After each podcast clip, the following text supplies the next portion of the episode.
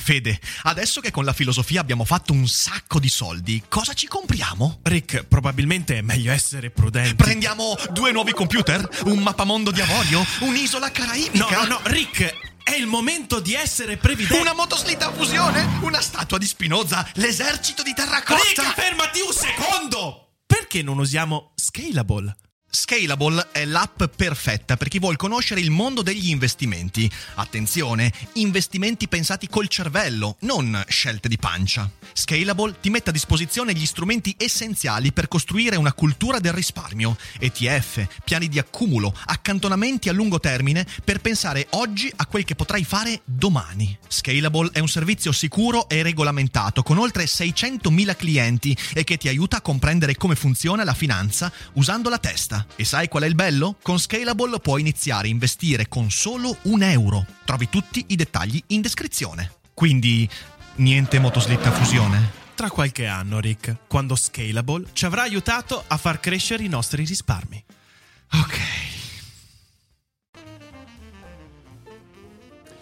Internet, così come l'abbiamo sempre conosciuta, nasce da una regola la regola della deresponsabilizzazione delle piattaforme per i contenuti che gli utenti di quelle stesse piattaforme pubblicano online. Ovvero, siamo riusciti a creare un internet piuttosto libera, aperta, con tutti i pro e i contro, con la disinformazione, i terapiattisti, i mazuk e via dicendo, ma anche con la possibilità di fare il broadcast yourself, grazie alla sezione 230 che di fatto afferma come le piattaforme online non possono essere responsabili dei contenuti prodotti dagli utenti su quelle piattaforme. Questa regola oggi è messa a repentaglio da una sentenza della Corte Suprema che potrebbe cambiare radicalmente il modo con cui viviamo l'internet. E allora oggi ci chiediamo come potrebbe cambiare il web e la nostra relazione con il web con questa sentenza che verrà emessa oggi. Buongiorno! Eh, buongiorno! Buongiorno chat, buongiorno feed, buongiorno, Buongiorno. Fede, eccoci qua. Come state?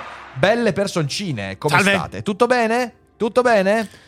Come è andata la presentazione presentazione? ieri è andata molto molto bene, bene, molto molto bene. bene. Tanta gente, è venuta anche una ragazza da Napoli. Da Napoli a Verona. Verona. E, Che non è proprio. non è esattamente qui dietro l'angolo, Sì. ecco, mettiamola così. E uno è venuto anche a piedi. Eh, uno è venuto a piedi. Da eh, ragazzi, cioè, nel senso, si vede che ci sono, Quindi- ci sono persone disturbate in questa Siamo community. contenti di avere facciamo una community di persone altamente disturbate.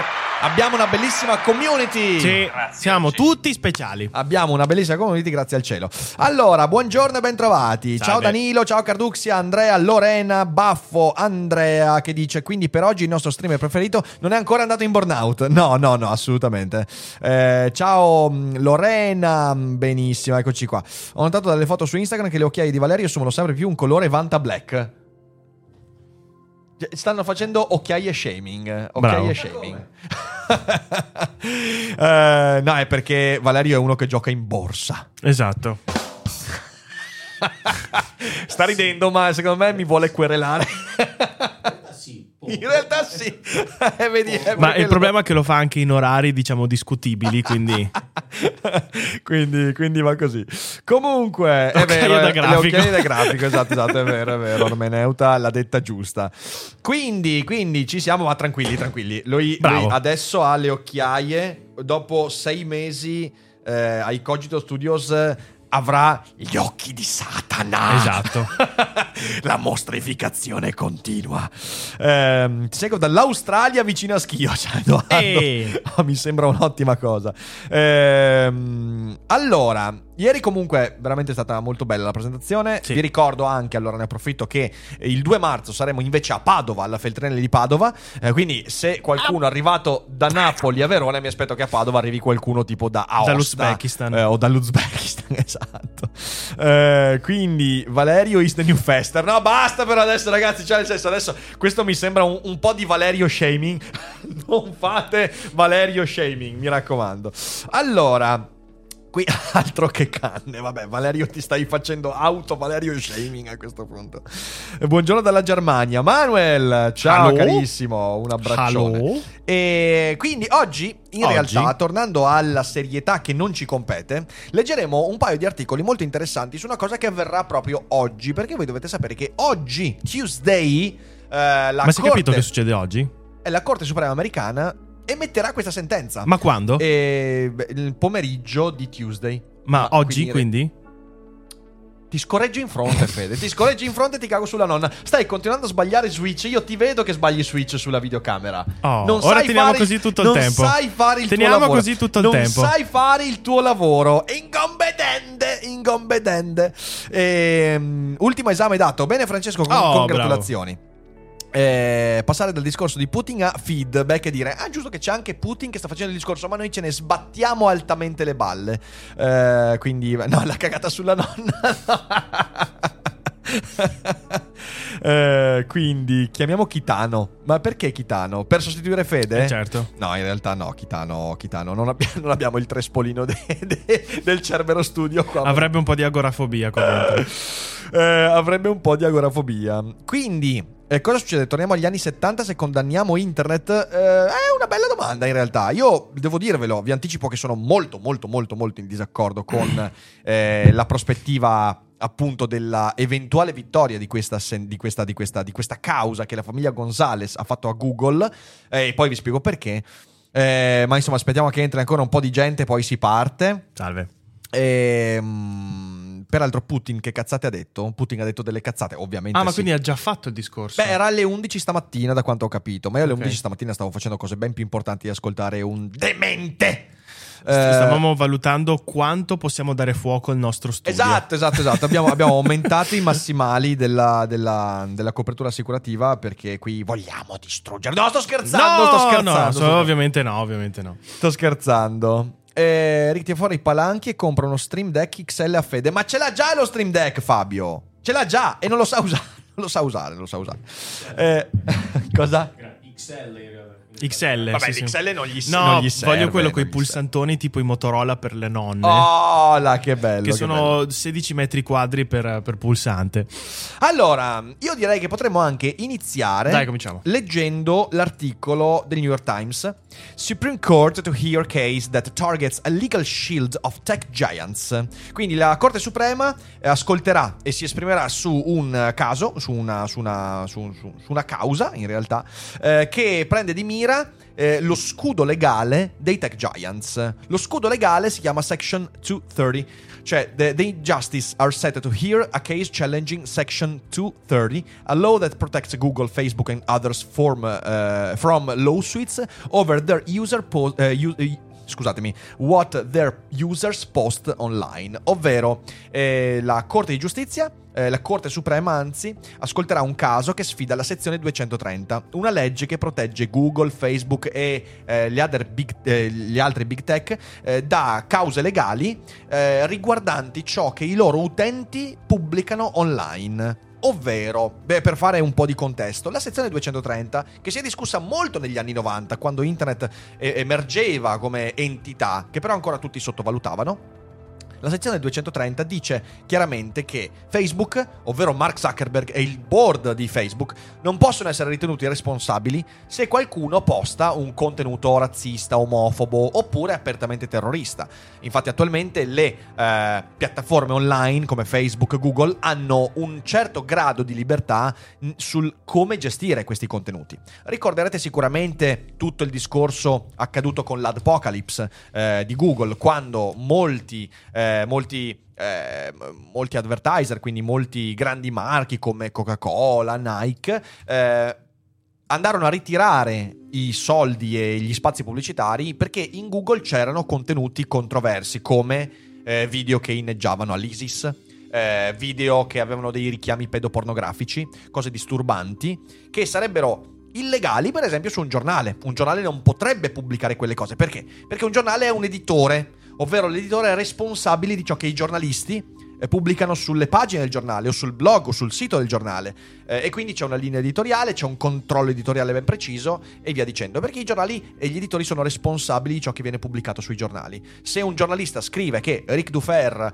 eh, ha il naso di un goblin, eh, Potrebbe anche Vero. aver ragione, eh, ma in realtà io potrei fargli causa e farei causa all'editore del giornale. Questo non avviene con Facebook, dove se uno scrive una diffamazione nei miei confronti, io non faccio causa a a Facebook, faccio causa al tizio che ha pubblicato e Facebook può decidere, per la gravità di quanto pubblicato, di ritirare quel contenuto, non per tutelare se stesso, attenzione, ma per essere ancora appetibile eventualmente per gli advertiser, perché questo è il punto essenziale. Indipendenza rispetto al tipo di contenuti che vengono pubblicati. Questo è il punto essenziale della sezione 230, che poi ha altre implicazioni che magari discuteremo durante il prosieguo della lettura. Questi sono Beatriz González e José Hernández, eh, la madre e il padrino di Noemi González, che è morta in un attacco terroristico a Parigi nel 2015, il Bataclan, ok?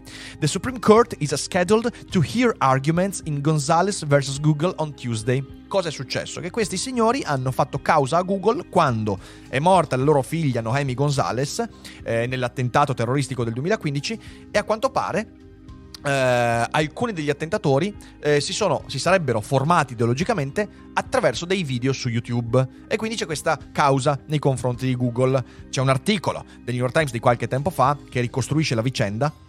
Eh, Supreme Court takes up challenge to social media platforms Shield. Quindi la sfida lanciata al, allo scudo delle piattaforme online eh, in cui si dice The family of a student killed in terrorist attacks challenged a 1996 law that gives websites immunity for suits based on their users post. Quindi la famiglia di una studentessa uccisa nell'attacco terroristico sfida una legge del 1996, la sezione 230 appunto, che eh, dà eh, a questi siti, a queste piattaforme l'immunità rispetto ai contenuti che vengono pubblicati online eh, questo del 3 ottobre 2022, in realtà di questo si parla da molto tempo, anche su Feed ne abbiamo già parlato in passato, ma oggi c'è la sentenza. Eh, the case Gonzalez vs. Google number 21 3, uh, 1333 concerns section 230 of the Communication Decency Act. Ecco, la sezione 230 è la sezione 230 del Communication Decency Act, l'atto della decenza comunicativa, sembra una roba veramente da Orwell 1984, intended to nurture what was then a strange and nascent thing called the internet, eh, atta a regolamentare una cosa che allora era molto molto giovane e ancora incompresa come internet. Uh, written in an era of online message boards, the law said that online companies are not liable for transmitting materials supplied by others. In un'era in cui, in cui ancora si comunicava con dei messaggini scritti, eh, insomma gli sms, gli mms, chi si ricorda di quei momenti straordinari, eh, questa legge è stata scritta in quel momento quando internet era ancora molto molto giovane e ancora incompresa e le compagnie online, secondo questa sezione, non possono essere ritenute responsabili per i materiali trasmessi in quelle piattaforme dagli utenti. Section 230 also helped enable the rise of huge social networks. Ecco, questo è importantissimo. Section 230, la sezione 230 ha anche aiutato eh, la crescita dei grandi social network come Facebook e Twitter by ensuring that the sites did not assume new legal liability with every new tweet, status update and comment. Questa sezione ha permesso l'esistenza e la crescita dei social media, eh, delle piattaforme social media, perché di fatto eh, ha assicurato a queste piattaforme di non essere responsabili per ogni tweet, ogni status update e ogni commento. E questo è un punto essenziale. Eh, questo di nuovo ha avuto il bello e il brutto. Il bello qual è? Il bello è che ha dato vita alla filosofia del broadcast yourself, perché senza questa protezione non avremmo mai avuto YouTube. Non ci sarebbe mai stato YouTube, perché nessuno avrebbe mai potuto prendersi la responsabilità di fornire spazi a milioni di persone per dire quel cacchio che gli pareva online, eh, se ovviamente chi dava quegli spazi fosse stato ritenuto responsabile. La deresponsabilizzazione delle piattaforme è ciò che ha permesso a queste piattaforme di dire ok, ti do uno spazio dove esprimerti. E questo ha portato anche al brutto. E il brutto è stato il fatto che a un certo punto sono arrivati i video dell'ISIS su YouTube.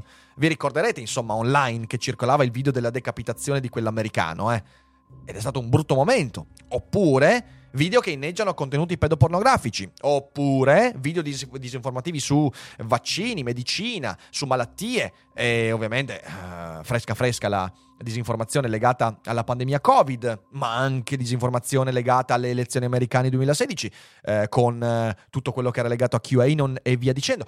Quindi il bello e il brutto dell'internet è creato da questa Section 230 ed è molto importante comprenderlo. Nel frattempo ringrazio i sei mesi da cacciatori di zombie di Francesco. Grande. Che dice: Ma quanto sono bello da utente baffuto, muggito. Ok, vedo che ti sei drogato questa mattina, va bene, lo accettiamo. Grazie anche all'altro Francesco in fuga dagli zombie, un nuovo utente in fuga dagli zombie. Sì, che prima lui diceva che questo potrebbe portare ad una cascata di roba tale che potrebbe portare a- alla chiusura della piattaforma. Io la vedo molto drastica come prospettiva. No, chiusura no. Grazie anche a Lorenzo, sette Grazie. mesi in fuga dagli zombie. Allora, no, chiusura piattaforma no. Oh, sul lungo periodo può anche accadere, non è che... Ma queste piattaforme sono qui per restare. Se questa sentenza andrà in porto, si trasformeranno radicalmente. Eh, l'evento più probabile è che sempre sul medio periodo, niente sul breve periodo, eh, saranno trasformazioni che prenderanno anni e anni, eh, accadrà come già sta accadendo in parte, che queste piattaforme diventeranno sempre più simili a editori. Cioè sempre di più la filosofia del broadcast yourself verrà marginalizzata perché chi produrrà contenuti e farà soldi attraverso contenuti online, come noi, come tanti altri, verranno sottoposti a un controllo editoriale sempre più forte.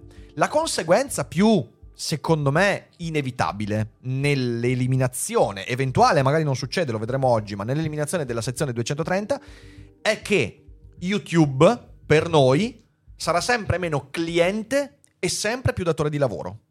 Cioè è possibile, adesso sto immaginando evidentemente, che YouTube a un certo punto, essendo responsabili anche dei contenuti che noi pubblichiamo liberamente oggi, su cui non c'è veramente quasi nessun controllo, eh, se non i controlli di monetizzazione, ma anche lì siamo molto liberi di dire quello che ci pare, la cosa più probabile è che YouTube a un certo punto ci metta a disposizione dei sistemi di editing in base a linee editoriali, ovvero che YouTube cominci a dire, grazie a Fed Zamber, due mesi da capitano anti-zombie, Grazie al cielo.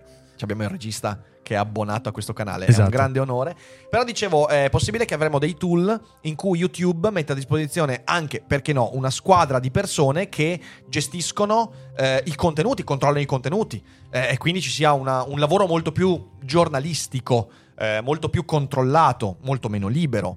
Eh, ma dall'altra parte può anche essere che YouTube a un certo punto dica: Vabbè, visto che noi siamo i tuoi editori adesso, ehm, ti chiediamo anche l'esclusiva. Quindi i tuoi contenuti possono essere solo su YouTube. E magari quello che pubblichi su Instagram va prima vagliato in base alla nostra linea editoriale. Eh, sono dei cambiamenti sostanziali per chi lavora online, ma anche per chi fruisce dei contenuti. Grazie Agnese, sette mesi in Ale, fuga degli zombie. grazie. Grazie mille. Quindi, ecco. Questo cambiamento potrebbe avere delle sostanziali ripercussioni sul nostro lavoro. Eh, e This episode is brought to you by Shopify. Forget the frustration of picking commerce platforms when you switch your business to Shopify, the global commerce platform that supercharges your selling wherever you sell. With Shopify, you'll harness the same intuitive features, trusted apps, and powerful analytics used by the world's leading brands. Sign up today for your $1 per month trial period at shopify.com slash tech, all lowercase. That's shopify.com slash tech.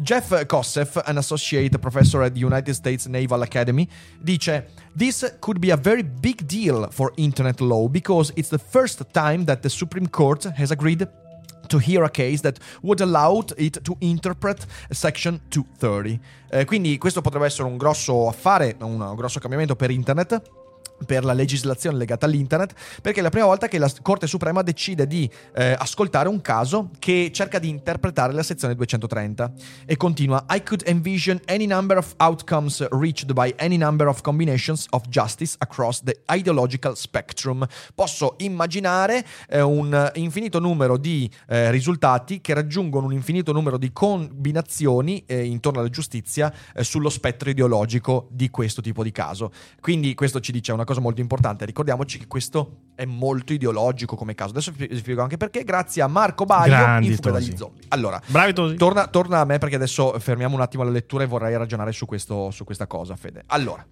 il punto essenziale da comprendere, anche per capire se uno è d'accordo o meno, è quello che sta dietro da un punto di vista ideologico rispetto a questa decisione. La causa che i signori Gonzales hanno intentato nei confronti di Google è una causa che porta con sé un grossissimo problema. Ed è un problema filosofico, prima che legislativo. E il problema è il seguente. Eh, ha tentato, grazie Francesco, grazie mille. Sono comunisti che si oppongono a Soros. No, no, no, eh, eh, lasciamo stare gli scherzi, questo è molto importante da comprendere, perché magari uno scopre anche che è d'accordo, eh. Il punto è questo. La ragazza era a Parigi nel 2015. Finisce, sua sfortuna, in mezzo all'attentato da Bataclan, in cui sembra che alcuni membri di, questi, eh, di questo gruppo di attentatori si sia formato anche attraverso la visione di video su YouTube. Ora, questo mi pone già qualche problema, perché per quanto su YouTube siano emersi anche dei video terribili, è difficile dire che uno possa formarsi ideologicamente su contenuti terroristici attraverso YouTube. Persino nel 2012-2013, dove era mo- molto più libero, comunque i contenuti erano piuttosto ristretti da quel punto di vista, ok? Però lasciamo perdere questo. Il punto essenziale è che se io dico che gli attentatori coinvolti si sono formati su YouTube nell'ambito del terrorismo portato avanti, è quasi la stessa cosa di dire quando si parla degli attentatori di bullying a Columbine, vi, ricordate la, la, scuola che nel 2001 venne, venne, ma anche tanti altri attentati terroristici di, all'interno delle scuole, quando gli studenti gli si ritrova in casa degli dischi di Marilyn Manson o di Eminem, hanno ragione quelli che dicono bisognerebbe bandire la musica di Marilyn Manson o di Eminem, oppure i videogiochi violenti. La catena causale che porta allo sviluppo di comportamenti complessi e stupidi come la violenza e il terrorismo sono molto molto forti, cioè sono catene causali che sono molto difficili da leggere. E credere di poter dare responsabilità alle piattaforme online perché si fruisce di un contenuto così lontano dalle intenzioni delle stesse piattaforme è molto problematico perché la china lì diventa molto ripida. E allora lì posso tranquillamente dire che dietro eh, alle, alle, ai gesti di violenza di chiunque c'è quello youtuber, c'è quel video, c'è quel libro e lì comincia a essere un po' problematico il discorso. Ora io credo che sia fondamentale arrivare a un momento in cui le piattaforme diventino sempre più editorializzate. E succederà, succederà perché è inevitabile, Lo, ne ho parlato nel Daily Cogito in live ieri, è inevitabile che si arrivi a gerarchizzare e verticalizzare molto di più l'esperienza dei contenuti online, ma secondo me questo è il modo sbagliato. Perché secondo me questo in realtà è il modo con cui la politica tira un colpo di accetta su un mondo molto complesso che avrebbe bisogno di una maturazione lenta. Questa maturazione potrebbe avere anche, diciamo così, dei problemi, dei sobbalzi, come è successo, ma questo colpo di accetta rischierebbe di veramente fare dei danni incredibili. Ehm, tutto comprensibile ma inutile. Gentaglia del genere troverà sempre un modo per condividere quelle cose. Non vuol certo dire che devi accettarli su YouTube, ma il problema è irrisolvibile. Sono d'accordo, Andrea, sono d'accordo. Parlando in modo serio, dice Francesco, io capisco che l'accusa sia anche lecita, ma una formazione tale da compiere quel gesto è come dire che per laurearsi in storia basta giocare a Tomb Raider e Uncharted. Sono d'accordo anche su questo. Non c'è niente di problematico, esiste la responsabilità personale soprattutto quella giuridica che regola già tutto questo. Non è vero, invece eh, il problema è proprio quello. Il problema è che no. Nel mondo il, del web non c'è ancora questa sistema, divisione. Il sistema giuridico, ehm, eh, il sistema giuridico, eh, come si dice, quello Digitale. tradizionale, Sì, sì. non eh, non riesce a corrispondere alle novità che ci sono ed è ciò che viene discusso. Cioè che ci sia, di nuovo, che ci sia un problema di legame fra la legge intesa in modo classico e il mondo di internet è palese in tantissimi settori. Ma dire che eh, le piattaforme hanno in qualche modo causato con responsabilità dimostrabile gli attentati del 2015 a Bataclan è un salto tosto, ragazzi, è un salto veramente tosto.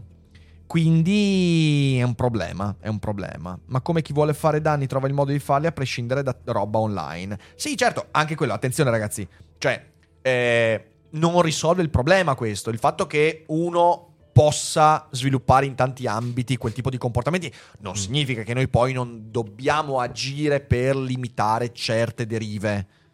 E siamo chiari, eh, YouTube ha fatto bene a bannare tutti i canali che poi pubblicavano anche micro contenuti legati agli attentati, all'ISIS e via dicendo. YouTube ha fatto bene a usare la mannaia pesante sui contenuti legati alla pedopornografia. YouTube ha fatto bene a mettere messaggi sulla disinformazione legata ai vaccini durante la pandemia. Cioè, queste cose qua vengono fatte, le piattaforme lo fanno più per Immagine. Immagine e ritorno economico, Eh, certo. così come viene anche utilizzato il politicamente corretto. Credete che il politicamente corretto venga utilizzato perché credono in queste cose? No, le aziende non hanno responsabilità morale, lo sappiamo. Eh, I social sono piazze pubbliche ma virtuali le leggi che regolano i rapporti tra privati dovrebbero naturalmente equivalere a quelle del mondo fisico. Non funziona, cioè nel senso... Po' più- è più complicato. È, un- è molto più complicato di così. Non possiamo dilungarci troppo in questo fatto, ma Mm. proprio in ambito giuridico c'è un'enorme discussione perché non funziona così. Pensa soltanto a se prendiamo eh, eh, la- il discorso del metaverse e delle cripto, ok? Pensa soltanto ai problemi giuridici nell'ambito delle cripto, degli NFT, della gestione del copyright, cioè il mondo giuridico classico non riesce a abbrancare il mondo del digitale. Questo è chiaro da tantissimi punti di vista. Infatti, la sentenza della Corte Suprema potrebbe prendere il mondo digitale e cercare di trascinarlo a un mondo di diritto classico. Per questo è un problema, perché questo ferma una serie di maturazioni che potrebbero effettivamente portare a nuovi concetti e a noi servono nuovi concetti in questo senso. Ma andiamo avanti con la lettura adesso, se no, se no. Allora andiamo all'articolo quello proprio che spiega le cose. Noemi Gonzalez, a 23 years old California college student, was studying abroad in Paris in November 20, uh, uh, 2015 when she was among the 130 people killed in a coordinated series of terrorist attacks throughout the city. Next year, her father, quindi qua viene tutto ricostruito. Quindi eh, Noemi Gonzalez è una studentessa di 23 anni californiana che studiava a Parigi nel novembre 2015, è finita in mezzo agli attacchi terroristici del Bataclan eh, che hanno colpito tutta Parigi e che hanno ucciso 130 persone. L'anno successivo suo padre ha fatto causa a Google e ad altre compagnie tech, accusandole che queste, queste- que- queste aziende hanno eh, spreading content that radicalized users into becoming terrorists. Quindi hanno diffuso contenuti che hanno radicalizzato utenti trasformandoli in terroristi. E ha detto che eh, queste piattaforme erano legalmente responsabili per il danno fatto alla famiglia eh, di Gonzales. Her mother, stepfather and brothers eventually joined the lawsuit too. Quindi anche sua madre e i suoi fratelli hanno poi, eh, si sono poi aggiunti alla, alla causa. Their claims will be heard in the US Supreme Court on Tuesday, quindi il loro caso verrà ascoltato alla Corte Suprema eh, martedì, cioè oggi. E poi eventualmente in base alla- al responso che dovrebbe essere pubblicato nella nostra serata eh, ci faremo un bel daily cogito. Eh, and their lawsuits with Google, now the exclusive defendant, could have potentially seismic ramification for the social media platforms that have become conduits of communication, commerce and culture for billions of people. E quindi questo- questi problemi potrebbero avere ripercussioni incredibili per tutti coloro che vivono su internet e che lavorano con internet. Eh, their suits take aim at federal law, section 230 of the Communication Decency Act, which shields online platform like Facebook, e questo l'abbiamo già letto, insomma, questo scudo legale. The case, gi- eh, the case gives Supreme Court Justice the opportunity to narrow how that legal shield is applied or gut it entirely, potentially opening up the companies to liability for what users post and to lawsuits over libel, discriminatory advertising and extremist propaganda. Cioè, la Corte Suprema adesso ha una grandissima libertà, la libertà di eh, restringere il campo di applicazione della sezione 230 ed è, posso dirlo, la cosa più probabile che accadrà. Per esempio, potrebbe dire, ok ragazzi, eh, la sezione 230 rimane, ma specificheremo che per eh, questioni di terrorismo, questioni di... mm, eh, che cazzo ne so, eh, vi- violenza pubblica, eh, mm, potrà essere effettivamente non applicata. Mentre nei casi di eh, disinformazione vaccinale, ne dico alcune, eh, disinformazione vaccinale, oppure nei casi di, de- dei terapiattisti, eh, o nei casi di diffamazione mm, personale nei confronti di qualcuno, la sezione 230 rimarrà. Quindi Facebook potrebbe essere reso responsabile per contenuti di terrorismo pubblicati da utenti sulla piattaforma. Allora cosa sarà la conseguenza? La conseguenza sarà di avere degli strumenti tecnologici ed al- algoritmici più affinati nell'individuazione di questo tipo di contenuti, in maniera che Facebook li fermi a priori, e così Google e via dicendo. Su tutto il resto potrebbe rimanere abbastanza invariato, ma la Corte Suprema ha anche la possibilità di eliminare la sezione 230. E allora lì succederebbe un casino immane. Di nuovo, io lo voglio dire, eh, perché secondo me È molto improbabile che questo accada. Molto improbabile perché non credo che la Corte Suprema americana sia fatta da pazzi dinamitardi che decidano da un momento all'altro di mandare all'aria internet. Però la possibilità c'è. C'è la possibilità che dicano no, la sezione 230 ce la togliamo del tutto e di conseguenza Facebook, YouTube e via dicendo saranno direttamente responsabili per tutto quanto avverrà sulle loro piattaforme. Che sia disinformazione sui vaccini, eh, diffamazione pubblica di una figura, di, di qualche figura professionale, terrorismo e via dicendo, e lì finiremo, finiremo male. Capite bene che è una bella spada di Damocle, insomma. Ehm, Sarebbe curioso sapere quali sono le soluzioni che vengono proposte attualmente, quali sono le posizioni degli esperti nel settore. Guarda Marco, ci sono tantissime cose da discutere, un giorno ne parleremo sicuramente in un daily cogito, però ci sono tante posizioni. Eh, Lorenzo dice: Un metodo di verifica della persona attraverso l'associazione di un documento di identità mi sembra l'unica via. Si trova subito responsabile di tale contenuto inappropriato. No, ragazzi, non avete. Allora, non vi è ben chiaro il punto. Il punto è beccare i contenuti prima che vengano pubblicati. Cioè, Cos'è che permette di fare la sezione 230? Ti permette di dire, bene, io ti do una piattaforma. Non essendo io, Mark Zuckerberg o mm, Google, Alphabet, responsabili di quello che pubblicherai, io ti faccio pubblicare le cose, mettendoti dei tool di verifica molto labili. Ok, noi per esempio ogni volta che pubblichiamo un video dobbiamo spuntare delle caselle in cui diciamo guarda, qui non si parla di violenza, di terrorismo, non si, ci sono atti sessuali, non c'è niente di che, fidati. E YouTube, visto che noi abbiamo una buona reputazione, si fida. Male YouTube, no sto scherzando, si fida e ci fa pubblicare senza conseguenze, problemi. Perfetto. Io in un secondo momento se viene fuori che ho mentito e pare, ho fatto un video in cui invece inneggio il terrorismo, oppure faccio disinformazioni sui vaccini, oppure metto degli atti sessuali, vengo bannato, sanzionato, demonetizzato e via dicendo. Questo io ce l'ho già il documento, cioè nel senso io con YouTube sono già un'identità verificata. Ovvero se YouTube decide che io ho violato delle leggi, può rivalersi su di me. Io posso beccarmi delle denunce, sono responsabile nei confronti anche della piattaforma e di chi ho diffamato e dei danni che ho fatto. Questo già succede. Se tu sei un pro, una persona che pubblica online, che fa video, certo non commenti, ma se fa video, sei già responsabile di queste cose qua. Ok, non è questa la sezione 230. La sezione 230 è io, essendo da responsabilizzato, posso darti a priori lo spazio. E poi verifichiamo. Se elimino la sezione 230, documento o meno, il problema è che YouTube dovrà fermare prima che vengano pubblicati i contenuti. I'm Sandra, and I'm just the professional your small business was looking for. But you didn't hire me because you didn't use LinkedIn jobs. LinkedIn has professionals you can't find anywhere else, including those who aren't actively looking for a new job but might be open to the perfect role, like me. In a given month, over 70% of LinkedIn users don't visit other leading job sites. So if you're not looking on LinkedIn, you'll miss out on great candidates like Sandra. Start hiring professionals like a professional. Post your free job on linkedin.com/people today. Questo è ciò che potrebbe trasformare radicalmente internet, non il fatto di avere l'identità o meno, che già c'è in una buona parte dei casi.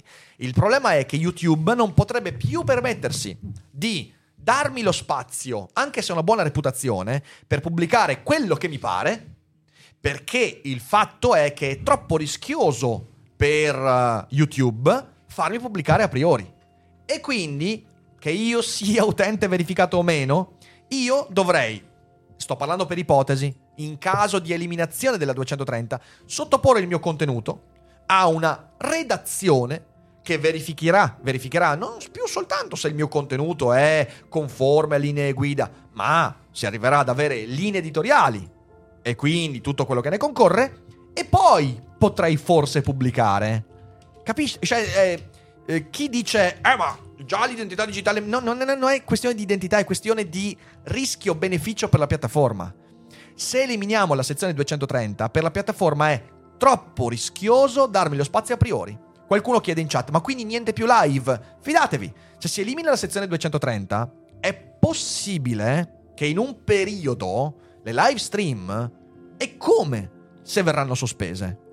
Cioè, se viene... E per questo dico è molto improbabile che accada. Mi sembra abbastanza folle che si dica ok, via la 230. La cosa più probabile è che la sezione 230 venga ristretta. Venga ristretta a casi molto gravi, terrorismo. ehm, poi ovviamente lì possiamo star qua e dire ok, possono dire restringiamola a casi di pubblica utilità. E allora lì rimaniamo nell'ambito dell'arbitrio. Vedete perché ideologico? Ecco, questo è importante. Perché questa è una decisione con una caratterizzazione fortemente ideologica? Perché è il semplice spostamento di un arbitrio. Attualmente l'arbitrio sul fatto che un contenuto sia viabile o meno, monetizzabile o meno, è in mano alle piattaforme. Cioè è arbitrio di Google Alphabet dire se un tuo video viola o meno delle policy. Sono loro ad avere in mano il coltello da parte del manico.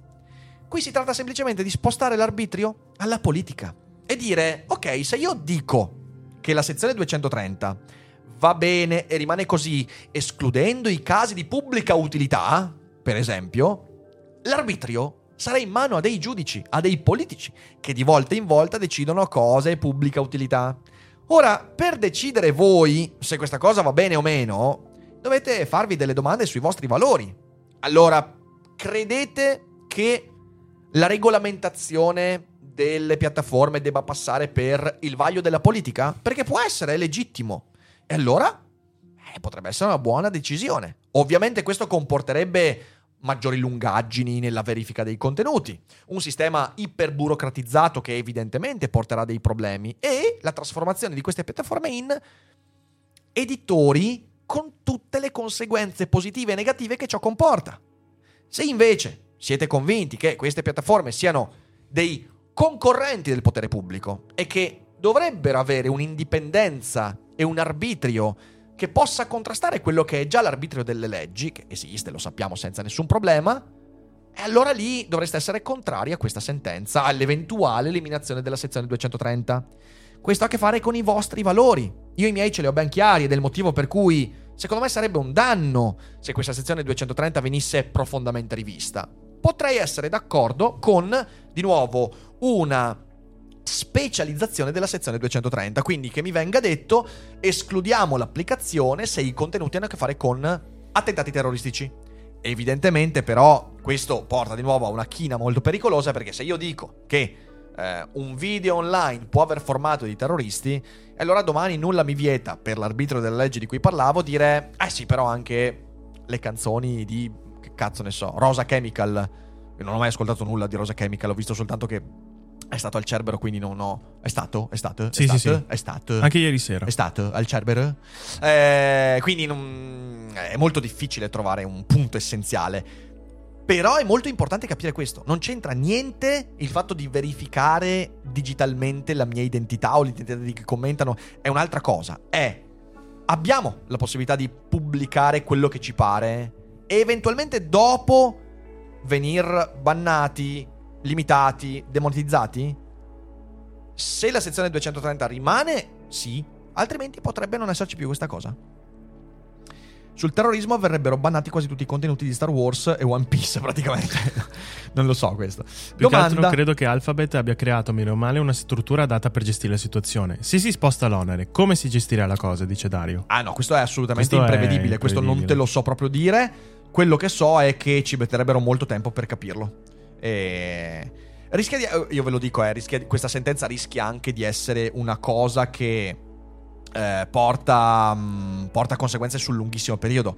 Mm. Eh, la classica cosa che, cosa che rimane lì un po' come precedente e poi non cambia nulla effettivamente sul... Però questo veramente è difficile da dire. Sì. Perché poi la pressione politica nella riforma di queste piattaforme è molto forte. eh. Ehm, Francesco chiede, vabbè, ma non basta mettere qualcosa stile YouTube Hero, dove sono gli spettatori a etichettare i contenuti prendendone le responsabilità. No, no, no, di nuovo, no. Anche YouTube Hero è un controllo a posteriori. L'eliminazione della Section 230 eliminerebbe la possibilità di controllare i contenuti a posteriori. Il controllo sarebbe sempre a priori, perché YouTube non potrebbe permettersi di far pubblicare qualcosa di pericoloso su cui il CEO di YouTube e il CFO di Alphabet e il board di azionisti di YouTube, eh, eh, anzi Alphabet, vengano considerati responsabili. Cioè, è una roba, una roba grossa, ragazzi. Roba Tosta. grossa. È molto grossa. Tosta. Ehm... Ma aspetta, ma le live riservate agli abbonati vengono considerate come contenuto pubblico da etichettare? Non, non so, cosa, non so cosa significhi questa domanda. Giorgio, ma questa live quando la pubblichi come la etichetterai? Sicuramente dirai che non hai parlato di terrorismo, altrimenti il video non girerà, non verrà Ma monetizzato. non è il tema centrale comunque. Ma non è il tema centrale, ma no, ma, ma ragazzi, cioè, nel senso, oddio. eh, non è che se io uso la parola terrorismo, allora devo dire a YouTube, guarda che ho parlato di terrorismo. Cioè, contenuti che fomentano il terrorismo, contenuti che inneggiano al terrorismo.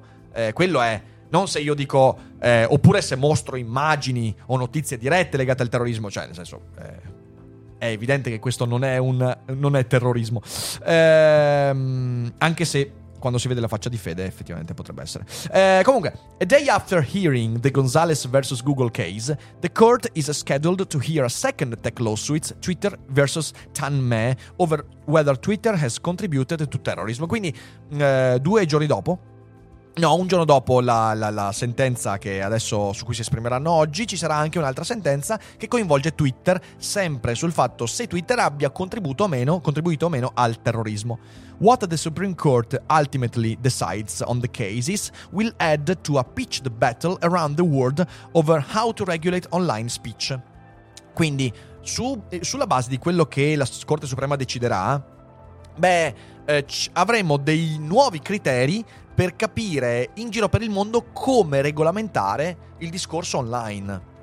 Quindi la libertà di espressione online, e anche qua eh, certamente che ha a che fare con la libertà di espressione questo aspetto, Eh, ha a che fare con, eh, eh, con la capacità di pubblicare contenuti online che possano anche essere rischiosi, eh, ma su cui quel rischio venga misurato a posteriori. Se noi dobbiamo misurare a, pos- a priori quel rischio, eh, allora la libertà di espressione è minata molto fortemente. Many governments say that social networks have become a fertile ground for hate speech and misinformation. Molti governi dicono che i social network sono diventati terreno fertile per eh, discorsi di odio e disinformazione. Some have required the platforms to take down those posts. Alcuni governi hanno richiesto alle piattaforme di tirar giù certi post e l'abbiamo visto con la pandemia. But in the United States the First Amendment makes it difficult for Congress to do the same. Negli Stati Uniti il primo emendamento rende molto difficile al Congresso fare la stessa cosa. Critics of Section 230 say that it lets the tech companies avoid responsibility for harms facilitated on their watch. I critici della sezione 230 dicono eh, che questa legge permette alle compagnie tech di evitare la responsabilità eh, intorno ai danni facilitati dalle piattaforme eh, durante la loro sorveglianza. But supporters counter that without the legal shield, the companies will take down more content than ever to avoid lawsuits, stifling free expression. Ma coloro che sostengono la sezione 230 dicono che senza di essa le piattaforme butterebbero giù una quantità incredibile di contenuti per evitare cause legali e, per, e in questo modo minando alla base la libertà di espressione. Um, the Supreme Court case can have an impact on how those companies do businesses and how we interact with the internet too. Eh, quindi la Corte Suprema, in questo caso, ha la possibilità di avere un impatto sul modo con cui le compagnie eh, fanno il loro business e sul modo con cui noi interagiamo con esse. Questo lo dice Henry, Henry Farid, eh, a professor at the School of Information at the University of California, Berkeley, quindi all'Università di California, eh, si occupa di comunicazione. He filed a brief with the Supreme Court supporting the Gonzalez family members who are suing Google e ha eh, anche, diciamo così, eh, mandato alla Corte Suprema un suo memor- memorandum supportando eh, la causa della famiglia Gonzalez. Miss, Mrs. Gonzalez, a first generation college student who was studying design in California. Vabbè, qua si dice di nuovo l'uccisione attraverso l'Islamic State. Eh, her father, eh, Gonzalez, sued Google, l'abbiamo visto. Eh, ha, in realtà ha fatto causa a Google, Facebook e Twitter nel 2016, ehm, argomentando il fatto che appunto queste erano piattaforme che eh, spargevano odio estremista e contenuti di terrorismo. Eh, questo includeva la propaganda eh, messaggi dallo Stato islamico e video di violenza grafica, così ha detto. Eh, citando i report dei media, eh, the lawsuits mentioned specific videos that showed footage of Islamic State fighters in the field and updates from a media outlet affiliated with the group. Eh, citava dei video e particolari media che appunto mostravano, ehm, mostravano contenuti dei combattenti dello Stato islamico eh, sul campo e ovviamente anche update, quindi aggiornamenti dei media. Ovviamente ehm, questo comporterebbe un, come dire, una parificazione eh, di YouTube, di Facebook a quelli che sono i giornali tradizionali, ok? Eh, però non sarebbe esattamente una parificazione, perché sono due cose diverse. Cioè è molto diverso avere una piattaforma dove dei perfetti sconosciuti possono postare video, contenuti, post, commenti, testi, come sono le, le piattaforme social media, eh, da invece un giornale che ha una redazione di persone che sono pagate per seguire anche una linea editoriale. Sono cose molto diverse. E ovviamente in questa parificazione si rischia di perdere per strada cose molto importanti come appunto la libertà di espressione che su queste piattaforme rimane eh, il cuore pulsante di internet. YouTube and other platforms say they screen for such videos and take down many of them. YouTube e le altre piattaforme dicono che fanno attenzione a questi, a questi video e con gli algoritmi cercano di buttarne giù il più possibile. But in 2018, research was based on a tool developed by Mr. Farid found that some Islamic State videos stayed up for hours, including one that encouraged violent attacks in Western nations. Eh, allora, anche qua. Il Mr. Farid, questo professore di comunicazione a Berkeley, dice che ha fatto una ricerca nel 2018 mostrando che alcuni video dello Stato islamico sono rimasti online per ore, includendo alcuni che incoraggiavano violenti attacchi nelle nazioni occidentali. Allora, di nuovo torniamo al discorso di prima. Dimostrare la catena causale che da un video di YouTube porta a un attentato terroristico è una cosa veramente molto complicata e per me concettualmente sbagliata. Perché dico questo? Perché è molto più probabile che una persona già radicalizzata cerchi quei contenuti online e quindi li possa trovare su YouTube o su Vimeo o sul torrent che non una persona non radicalizzata trovi per caso quei contenuti e questi convincano quella persona di fare un attentato. È questo il lato ideologico soprattutto quando poi i contenuti stanno su per qualche ora. Perché significa che proprio li stai cercando e trovi quelli che rimangono online per qualche ora. In realtà lo fai soltanto al massimo. Possiamo dire, possiamo dire che questi contenuti abbiano, non so, fomentato, fatto venire un'erezione. Che insomma, un terrorista un'erezione se la fa venire una volta ogni mille anni, inevitabilmente, perché ne ha bisogno di queste cose. Quindi però è veramente molto, è veramente molto, molto tirata per i capelli il fatto che attraverso un video di YouTube che mostra dei footage, magari anche molto censurati, blurrati, di violenze fatte dai foreign fighters dell'ISIS in giro per il mondo, uno decida di fare un attentato. Diciamocelo. Il problema, se vogliamo, qui qual è il problema? Vedete qual è la questione? La questione è che io posso argomentare il fatto che un video di poche ore su YouTube possa essere visto da un gran numero di persone.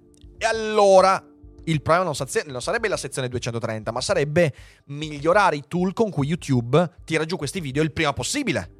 Allora avere dei tool come quelli di intelligenza artificiale in cui il video venga tirato giù in pochi minuti invece che in poche ore.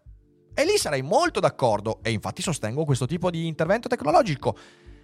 Ma non è un problema di verticalità, è un problema di orizzontalità, cioè il problema è lo, la diffusione di immagini che in sé per sé sarebbero anche non particolarmente, eh, come dire, di propaganda, ma diffonderebbero meme, video e via dicendo inerenti a quel tipo di contenuto.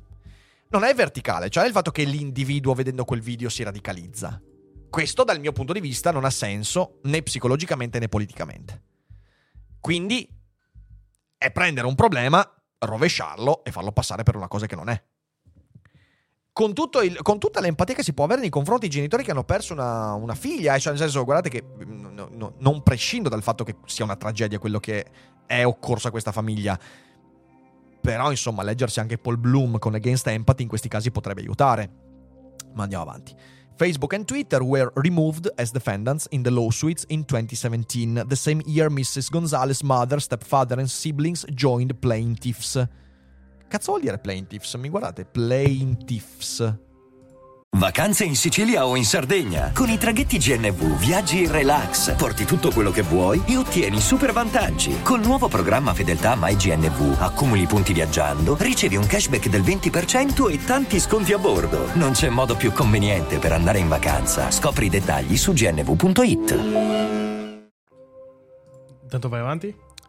Last year, a federal appeals court ruled that Google did not have to face the Gonzalez family members' claims because the company was Ah, il querelante. protect- Ah, il querelante. Allora, ok. Ehm, quindi Facebook e Twitter sono stati rimossi come, ehm, diciamo così, imputati nella causa legale nel 2017, lo stesso anno in cui la madre della signorina Gonzalez, il suo padrino e i suoi parenti eh, si sono aggiunti come querelanti. L'anno scorso un, app- un appello federale in Corte federale ha eh, deciso che Google non avrebbe dovuto eh, affrontare la- i membri della famiglia Gonzales perché la compagnia era protetta dalla sezione 230. Ok, quindi all'inizio questa, eh, questa eh, già la propaganda ad entrare nell'esercito USA, quello va bene. What? In che senso? Non ho capito, Atmat, non ho capito, non ho capito. Eh, non, non compari- non co- ti prego, ti prego, ti prego, non dirmi che stai comparando terroristi dello Stato islamico con membri di un esercito regolare. Ti prego, non- non- non farmi questo, questo sfavore intellettuale ed emotivo, perché sarebbe una cosa veramente stupida da dire. Quindi, nel 2017 la, eh, la causa sembrava non andare avanti perché appunto Google era protetto dalla sezione 230.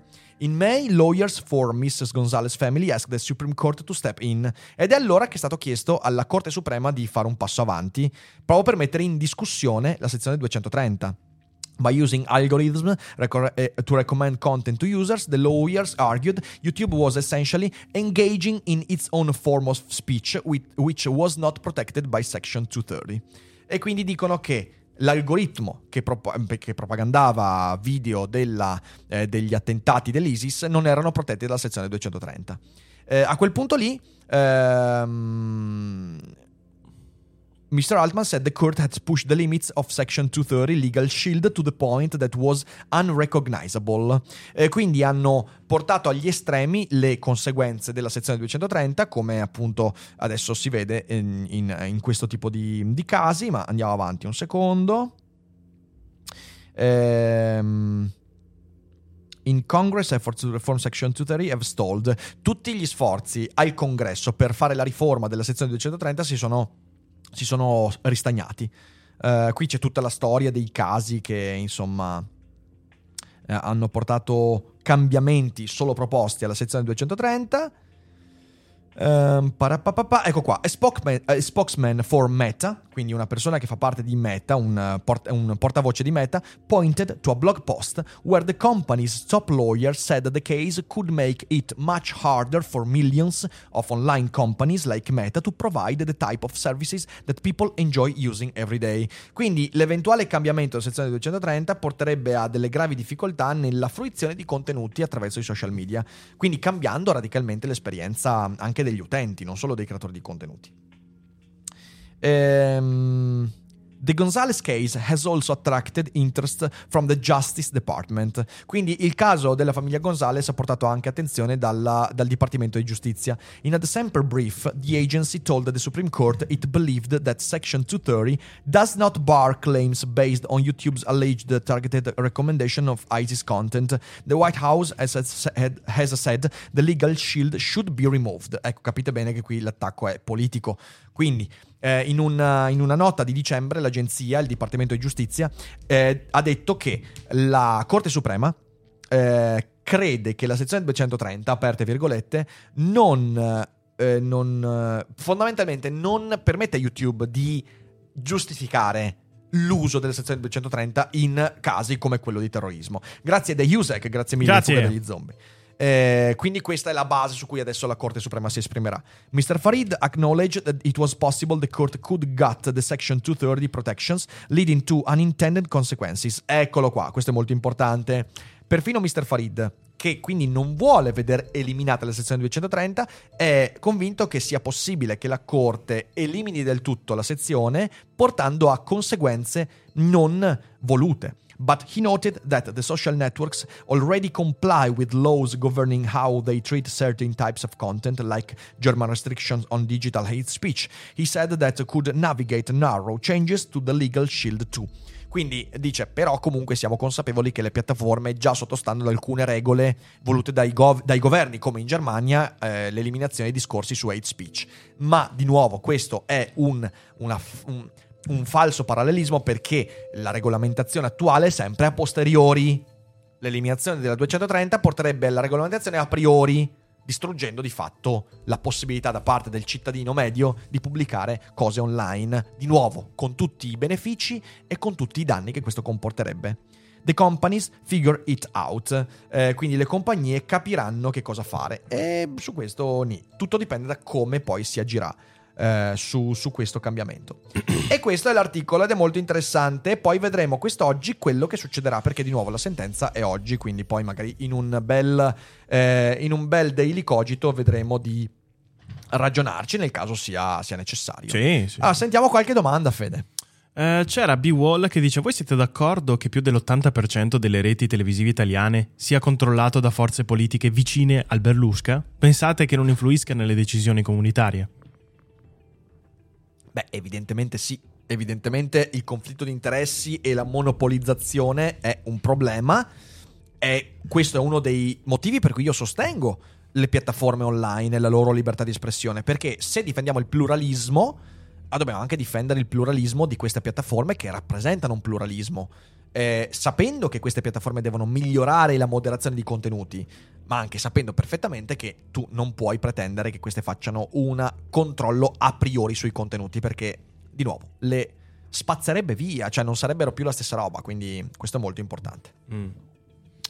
Poi c'era Luca che diceva forse la conseguenza sarà che sopravviveranno le piattaforme che hanno una vera valutazione dei contenuti, non quelle che bannano tutti a priori. Mm, no. Che non si tratta di bannare. No, qualcosa. di nuovo non è questo il problema. Secondo me non avete ben chiare le conseguenze. Il problema non è il fatto del ban, il fatto di regolamentare a posteriori, il fatto è di essere editori di contenuti. Eh, mi rendo conto che questa cosa qua, eh, forse perché c'è proprio a, poca a priori, informazione riguardo. Però ragazzi, eh, pensate a cosa vuol dire avere una YouTube o una Facebook eh, che quando tu vuoi pubblicare un video prima di fartelo pubblicare, lo fa passare attraverso una redazione di fact checker, giornalisti, eh, avvocati o un algoritmo che ha quella funzione. Questo è il cambiamento radicale. Cioè, voi non potrete mai più vedere un video di Shai quotidiano. È probabile che non ci possa neanche più essere un daily cogito quotidiano e che per un periodo non ci potrà più essere il daily cogito in live. Perché se uno è editore, o io faccio un accordo con la piattaforma in cui dico, guarda piattaforma, io ti assicuro di sottostare alle regole che tu mi dai. Per esempio, non posso più esprimermi sulla guerra in Ucraina. Allora, se io faccio un articolo o pubblico un video che sottostà a quelle regole, che sono prese con te in base alla responsabilità tua dei miei contenuti, allora lì va responsabilizzato il creator posso dire che questo è un modo anche di responsabilizzare il creator, così come l'editore di un giornale responsabilizza il giornalista. Però è un'altra cosa, cioè nel senso è il fatto di rendere, di burocratizzare queste piattaforme in un modo secondo me che sarebbe molto dannoso tutto lì. Mm. Continuo a pensare che renderli editori sia uno schifo. Non è quello lo schifo, Danilo. Diventeranno editori, sarà inevitabile. Ma un conto è farli diventare editori facendo maturare lentamente i concetti, le idee, i meccanismi che servono per renderli editori in questo nuovo decennio. Un altro è tirare un colpo di accetta e farlo diventare, farli diventare editori nel senso classico del termine. Questo è il problema. Il problema è che non, se tu li trasformi in editori degli anni 90 o degli anni 2000, queste piattaforme rischiano di crollare piano piano. Eh, diventeranno editori di nuovo è inevitabile, solo che se lasciamo che maturi il mondo del web, saranno edi- editori molto diversi rispetto a come abbiamo inteso gli editori negli ultimi decenni. Grazie Matteo, in fuga Oh, dagli zombie, grazie mille. Grande. Quindi è un po' questo il discorso. Alessandro dice il problema è l'approccio. Tu vorresti aumentare la tecnologia, ma queste persone vorrebbero diminuire l'impatto della tecnologia nelle nostre vite. Sono abbastanza convinto che in parte questo attacco alle piattaforme sia legato moltissimo al fatto che la politica, i governi vedono queste piattaforme come dei concorrenti. Eh, questo non, non posso non vederlo in tantissimi aspetti, questo è uno di questi aspetti. Eh, ed è questo un lato ideologico della, mm, de- de- della causa che si sta portando avanti. Che da un punto di vista proprio giuridico, secondo me, non ha, no- non ha delle ba- non ha delle basi. Ha delle basi ideologiche, questo sì, sicuramente. Quindi vedremo che cosa accadrà, ragazzi.